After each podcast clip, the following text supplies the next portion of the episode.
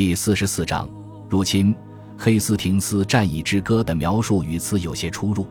在这个版本中，这一转折以诺曼人假意逃跑为开始，这是一个计划，为的是引诱英格兰军队从自己坚不可破的盾墙阵中出来。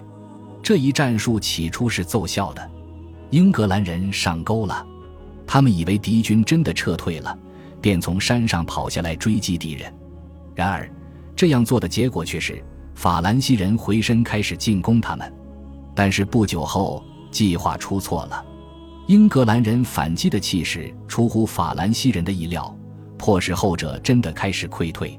黑斯廷斯战役之歌写道：“一开始这场溃败是假的，后来在敌人力量的迫使下，诺曼人真的溃败了。正是此刻，威廉驱马前来施救，他集合了溃逃的军队。”并成功的发动了反击，毋庸置疑，类似的危机一定发生过。这两个版本有很多相似之处，特别是他们都认为威廉在这场危机中发挥了关键作用。和普瓦捷的威廉的技术一样，《黑斯廷斯战役之歌》也写道：为了粉碎他战死的谣言，公爵摘下了头盔。这一场景也出现在八约挂毯当中。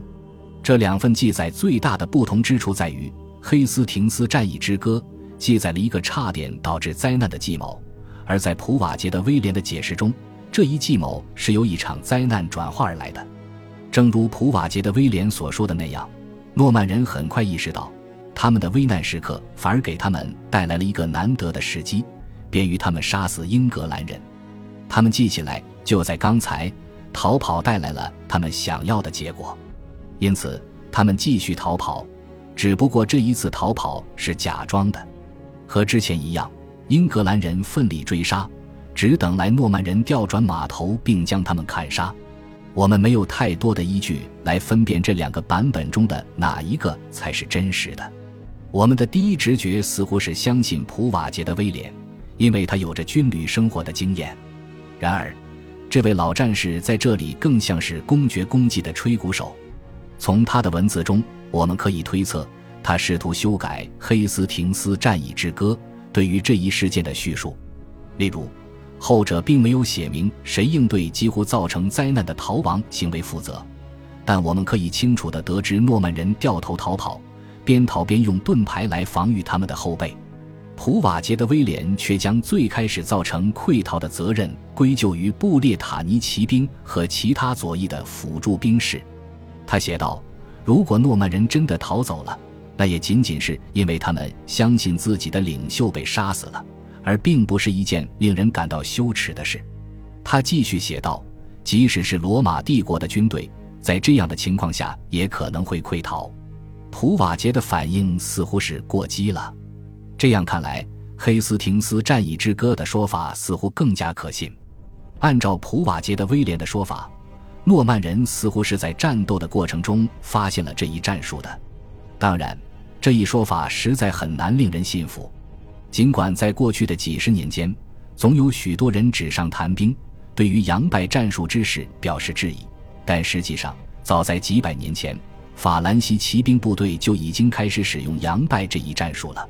据说，在应对一零五十三年入侵的法兰西军队时，诺曼人就应用了这一战术。并取得了奇效。那时，双方正在争夺阿尔克。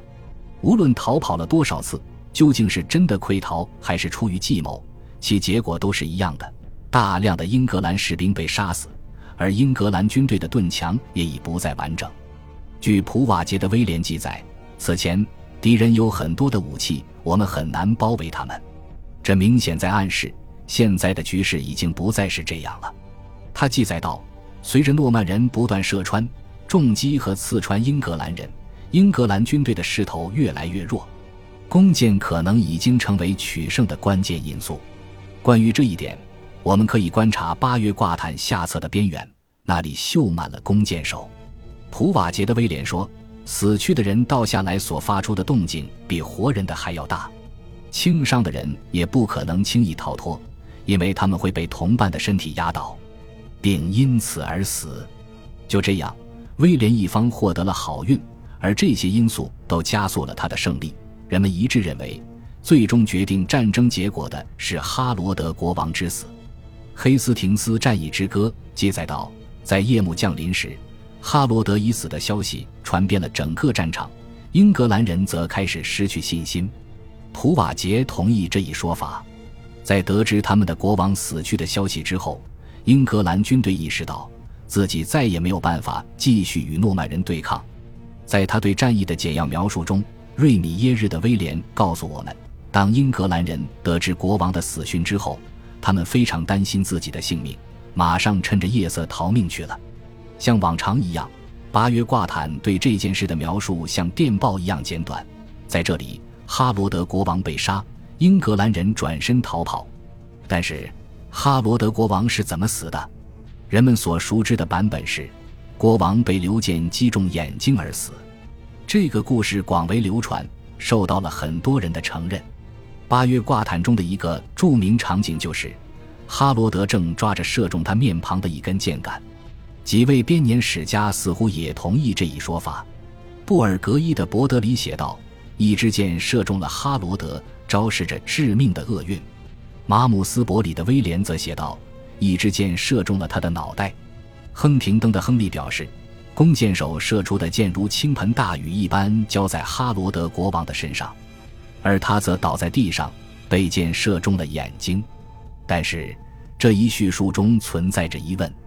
众所周知，八月挂毯所描绘的场景是存在争议的。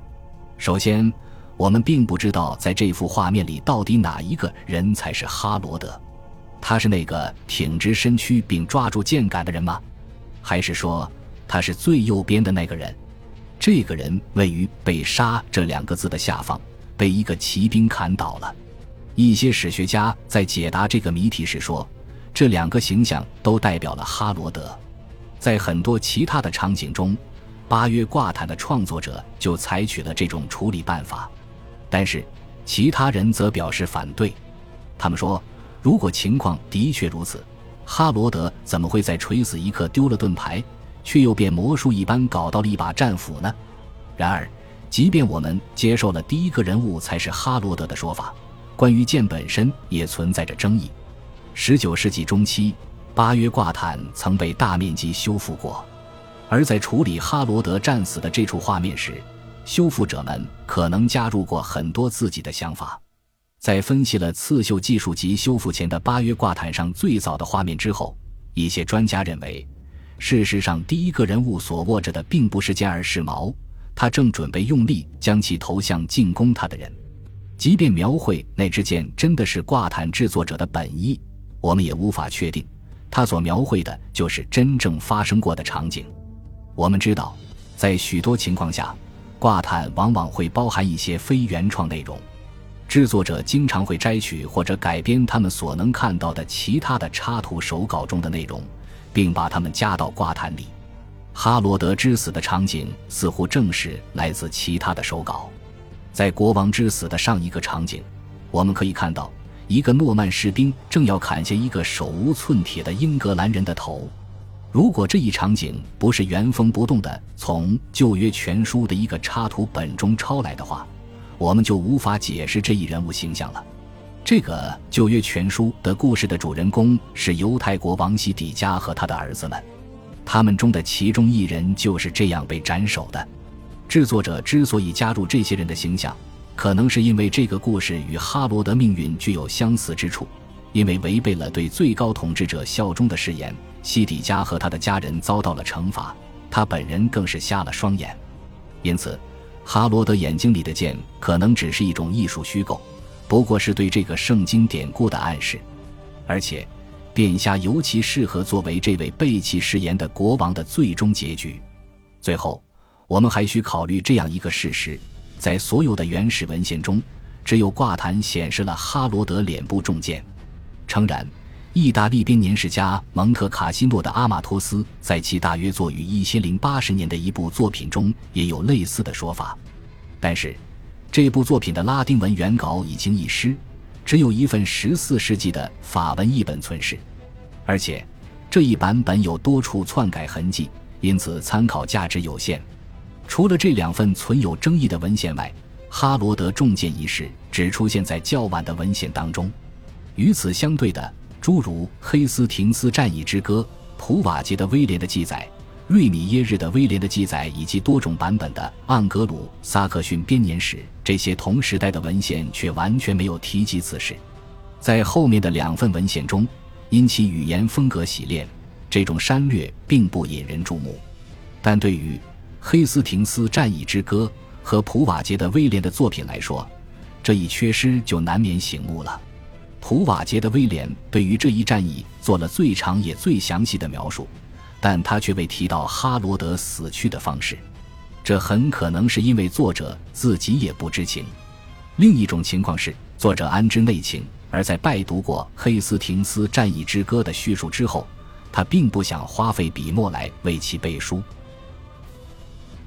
感谢您的收听，喜欢别忘了订阅加关注，主页有更多精彩内容。